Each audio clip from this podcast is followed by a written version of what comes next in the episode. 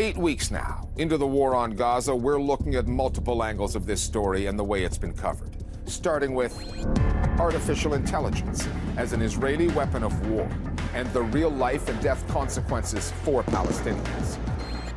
Israeli hostages released by Hamas are telling stories that are proving very inconvenient for the Israeli government.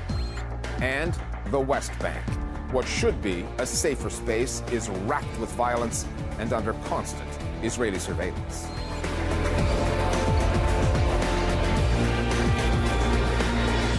More than two months of Israeli bombing have turned the Gaza Strip into a hellscape. Entire neighborhoods have been wiped out, made uninhabitable. With more than 16,000 Palestinians killed, it is a population on the run, an unfolding genocide. And we now know that the unprecedented killing of Gazans is being powered, at least in part, by AI an Israeli artificial intelligence system that generates new targets at a rate we have never seen before. One former Israeli intelligence officer likens the AI system to a mass assassination factory. Reports about that technology have now been published by two Israeli news outlets, 972 and Local Call. For years, the Israeli military has been milking the country's tech sector to find more and more ways of managing its occupation of Palestinians. And AI is just the latest high tech weapon in what has turned into a barbaric Israeli war on Gaza, one bombing after another, the mass killing and displacement of Palestinian civilians. The Gaza Strip has been a testing ground for Israel's surveillance technologies, for AI powered lethal weapons. מעולה, פגיעה טובה. Technology that you see in sci-fi films or in some dystopian horror movies, but it is the reality of, of many Palestinians on the ground. And it is where the biblical meets the dystopian. The gospel. That's what the Israeli military calls the artificial intelligence system it has deployed in Gaza. The AI does not issue commands or push buttons. That is done by a human. It just generates the targets. More than ever before. The latest revelations about the gospel were provided by two Israeli news outlets, 972 Magazine and Local Call. They have unmasked how the Israeli military has loosened its already permissive constraints on the killing of Palestinian civilians. As one source told 972, nothing happens by accident. When a three year old girl is killed in a home in Gaza, it's because someone in the army decided it wasn't a big deal for her to be killed. Everything is intentional. We know exactly how much collateral damage there is in every home. When the gospel system was rolled out, it was said to be one of the state of the art AI systems that would allow the military to pinpoint targets quickly and accurately. It's allowed the army to essentially target at a mass scale what, what soldiers have described as a mass assassination machine, which means that they're not just pinpointing military infrastructure, they're bombing civilian homes.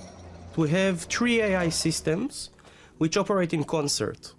We have the Alchemist system, which collects information with the second layer of this AI system, which is called the Fire Factory, which analyzes the data, and the Gospel system, which produces possible military targets. It must be stressed that every military target which is attacked from the air by the IDF goes through an analysis of both intelligence officers and legal advisors.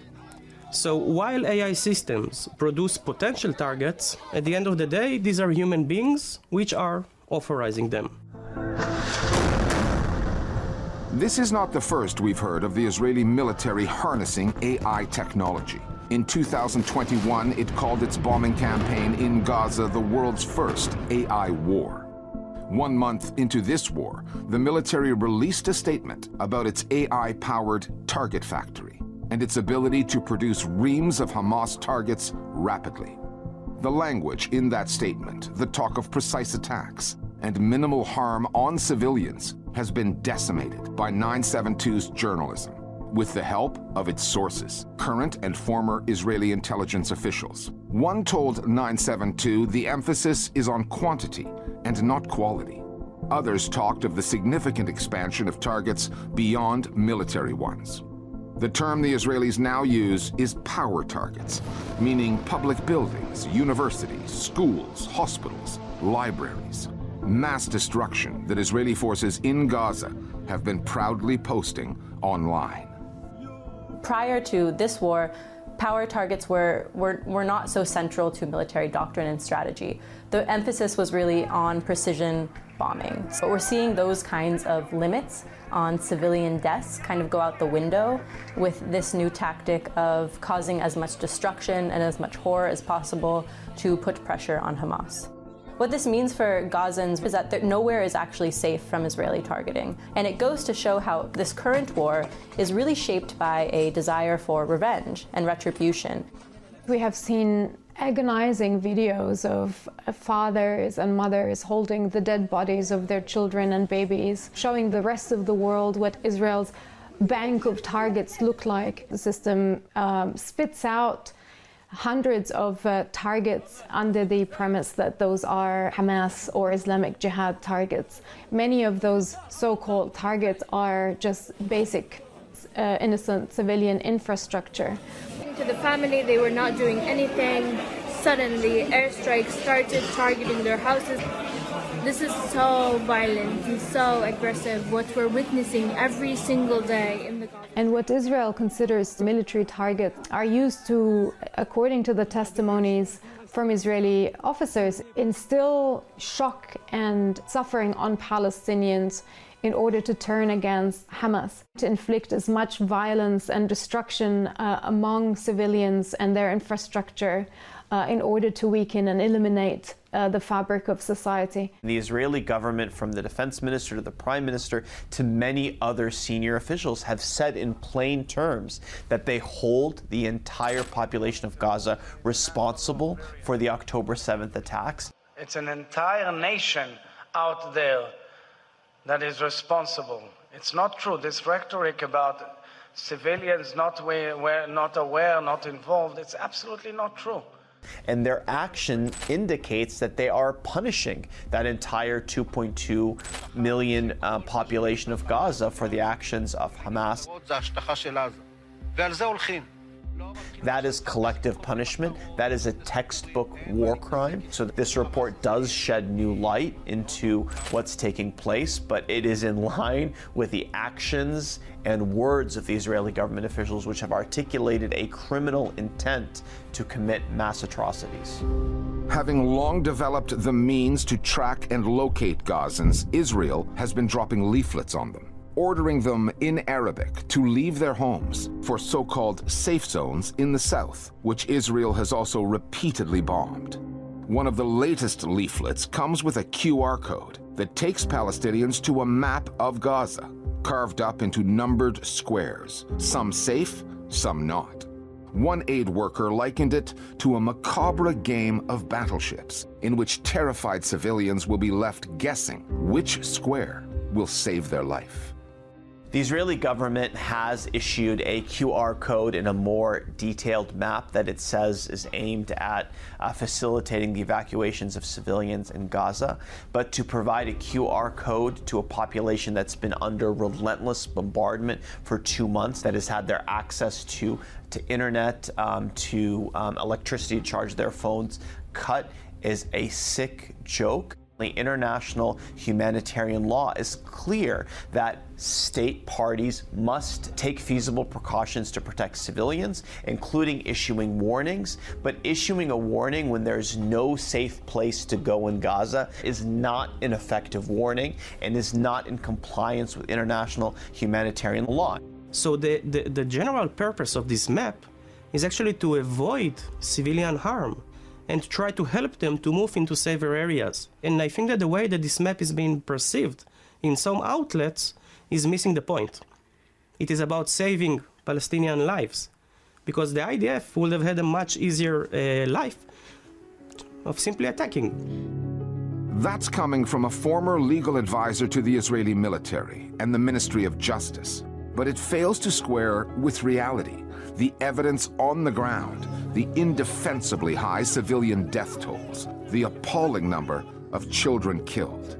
It is modern day Israeli mythology, like the line about Israel somehow having the most moral army in the world.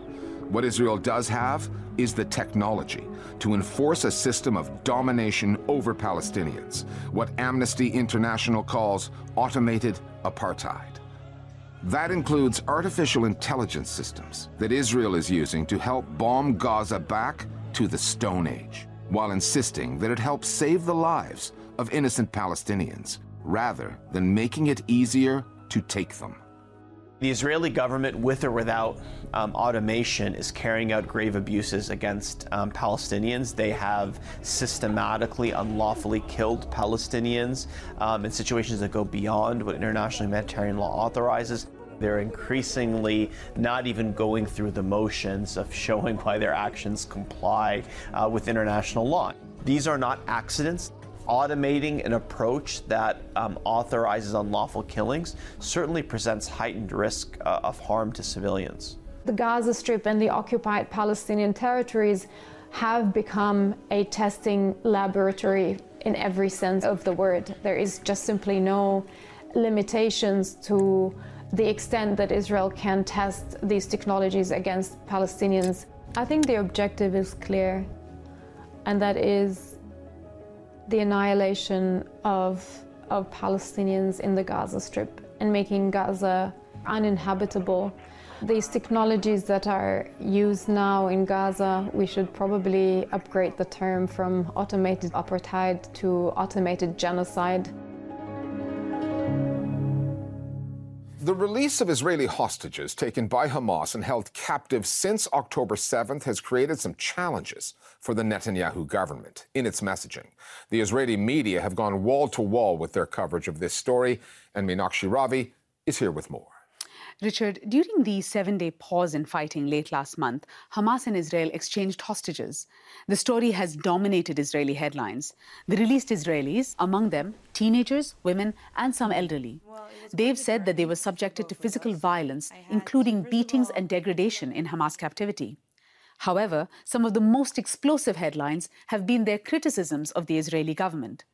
Leaked audio from a closed door meeting between the released hostages and Prime Minister Netanyahu and his cabinet showed just how acrimonious the encounter was.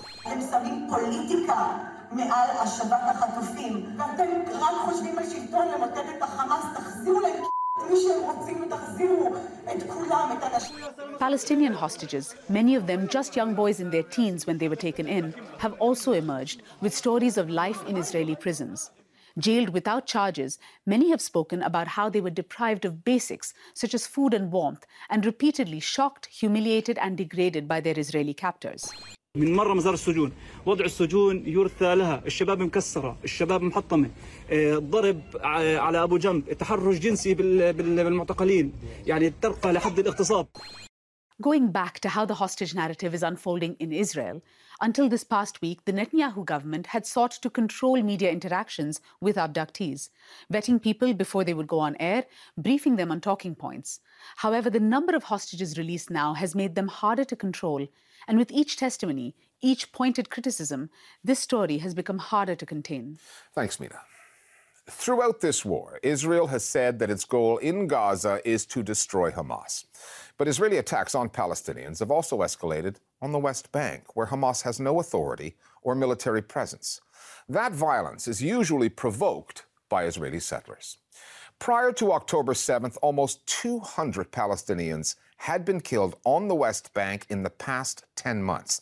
That number has more than doubled since. Mariam Barghouti is a Palestinian journalist based in Ramallah. She's been interviewed by multiple media outlets about what's happening on the West Bank and in the war on Gaza. And some of those exchanges, like this one with the UK channel Sky News, have been tested. Dozens of Palestinians are killed. We call it a slaughter. We have called it a massacre dozens. this time because Thousands. it, yeah, no, no, I'm talking about individuals. But could you just answer? I'm just interested. For the Mariam, last 20 Ma- Yeah. If you would like sure. to talk to me as I'm a journalist, indiv- at least come with me with the right information, please.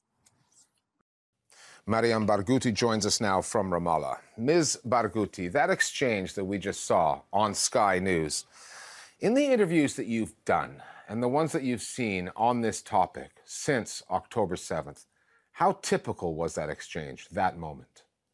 The way international journalists attempt to trope Palestinians and delegitimize as well as deny the crimes against them has has not only become vicious in, in the way that journalists are framing it, like that interview, but it has increased and become lethal in a way that it is a complete pro genocidal stance by journalists that claim to be um, objective, that claim to be nonpartisan, that claim to be supporting um, the truth to support accurate, accuracy for their audiences. But it's not just common, it is being encouraged by editors and policymakers, whether directly or indirectly. So you don't see that as someone not fully understanding the context and bringing the context to the interview. You see that more as an intention. Absolutely. As journalists, it is our job to do our due diligence prior to bringing in anyone who is giving a testimony. Um, so to claim ignorance requires you to quit your job and go and learn. Let's talk about the West Bank, where you live. It's always been heavily surveilled. Hebron is often described as Exhibit A in the modeling for automated Israeli apartheid. What have you seen in the way of surveillance and NES escalation on the West Bank? since October 7th? Of course, we have seen an escalation of surveillance across the West Bank, as well as for Palestinians with Israeli citizenship, which we tend to negate from the narrative um, of the ethnic cleansing happening. But the surveillance within uh, the West Bank is not just invasive, it is at levels of being lethal. First, you collect the data, you insert cameras on every single street where you have five cameras on every corner keeping track of Palestinians. You gather car plate numbers in a big database of every single Palestinian driving which car um, to know the movement.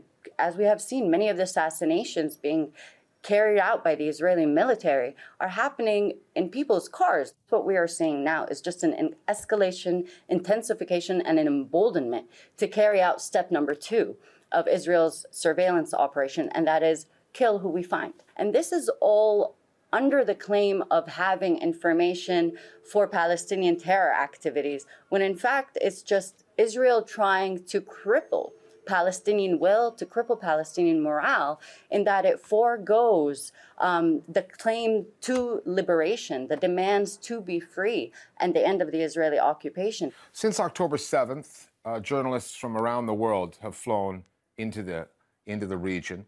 A lot of them are still based in Israel. Some of them have embedded with the Israeli military to get into Gaza. How difficult is it for journalists to get into the West Bank? And for those who haven't been to the West Bank to cover the story, what are they missing?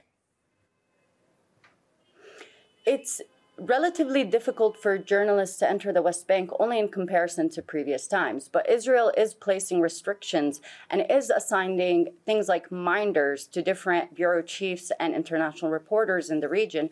And that is someone that responds and operates under the command of the Israeli military to attempt and coerce, manipulate, um, as well as pressure journalists to cover in a certain angle or to deny information from audiences.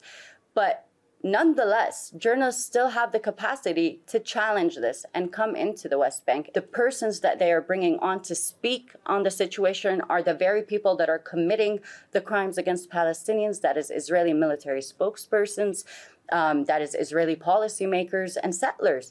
And at the same time, negating the Palestinian testimony. And if they do speak with Palestinians, it is always an attempt to frame a two sidism. But there is no two sides to this not just because it's a false equivalence between colonizer and colonized, but because journalists are only showing one side, and that is the Israeli side. And unfortunately, what we have seen more than that is a negation and a denial of the information and news that local journalists have, as though that is inferior, rather than recognizing that local journalists are the experts on this situation, even though their lives are at increased risk um, from Israeli repression, as we have seen in their targeting in Gaza. So these layers contribute to the misinformation. These layers contribute to allowing global complicity persist and sustain um, what we are seeing in Palestine. Many Western and international media outlets simply brand this as a war between Israel and Hamas. How accurate is that framing? given everything that we've been hearing from Israeli officials on the record targeting civilians in Gaza? How accurate is the framing? How dangerous is it? It is so dangerous to take what is happening to Palestinians and reduce it to the title of an Hamas Israel war. This is not a war between Hamas and Israel. This is a war against Palestinians.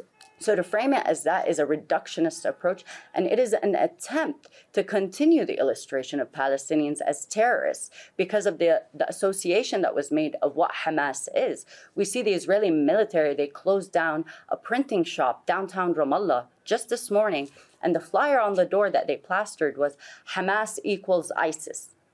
So it goes to show you how manipulative that narrative is.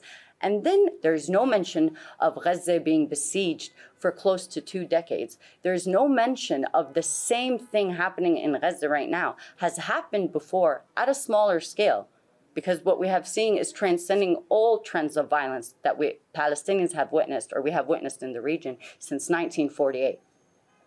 So to claim that it is a Hamas and Israel war is either an inability to actually do the due diligence and look into the context and explain that to your audience, or it is intentional. And that means you are being complicit in genocide.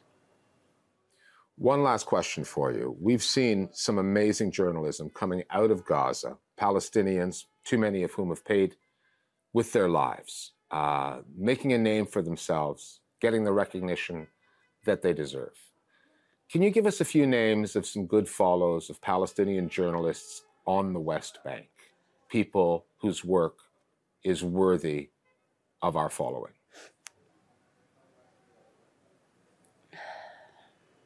You okay? Um, Do you need um, another moment? Take your time. Yeah, just one sec. Take your time it's so difficult to speak about journalists here. Tell me um, about it. Considering just the targeting. Yeah. It's heartache, and and as a reporter, you know, we, I think we forget that these are our peers, and it also, you know, we're not advocating just for the protection of journalists, but as reporters and journalists, we're advocating for ourselves um, to to remain safe. But in terms of coverage, I think there are multiple reporters and news organizations that are actually going against the grain and going against the restrictions that are being imposed by editorial policies abroad, at least. Al Jazeera has been doing incredible coverage um, of what's been happening all across Palestine, not just Gaza and the West Bank, but in its entire context. We, there are organizations such as Mondoweiss, which has also been reporting excellent um, in print uh, on the West Bank. We have Middle East Eye that has also been showcasing excellent reporting on the West Bank, as well as highlighting and covering the disinformation and mistranslation that has been happening within international media organizations. But I mean, in, in terms of individuals. You can see the works of people like Fatin Alwan. Uh, you can see the works of Muhammad Al Kurd, although he is not here, but he is able to amplify a lot of the coverage that is being sent from local journalists abroad. But yeah, I'm sorry I don't have maybe two specific names. That's fine. That's fine. Mariam Barghouti, thank you for joining us today here at the Listening Post. Thank you for having me.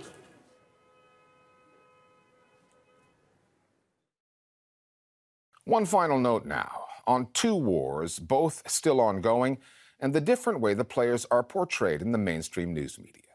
At the end of 2022, Time magazine revealed its Person of the Year, Ukrainian President Volodymyr Zelensky. Zelensky has been feted in the Western media for leading the Ukrainian war effort against Russia and its occupation. Hamas's attacks on October 7th and the resulting Israeli war on Gaza have knocked Ukraine out of the headlines. It's the biggest story on the planet. And Time magazine has just named its Person of the Year for 2023 Taylor Swift, a musician, an entertainer. Time calls itself a news magazine. Its choice of a singer as its Person of the Year at a time like this, with the humanitarian stakes so high, is as tone deaf as they come. We'll see you next time here at the Listening Post.